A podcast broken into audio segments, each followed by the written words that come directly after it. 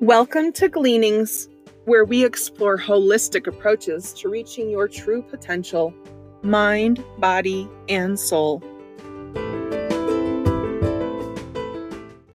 Feel like you should be doing or not doing certain things, but just can't get yourself to feel motivated to make that shift? Think back a bit.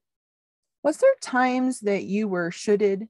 You should do this, you shouldn't do that Self sabotage can be a form of unconscious rebellion when you have lived your life based on what others feel that you should or shouldn't do. What are some healthier ways that you could express your independence? Once those are in place, you'll feel more motivated to do the shoulds that you're wanting to do.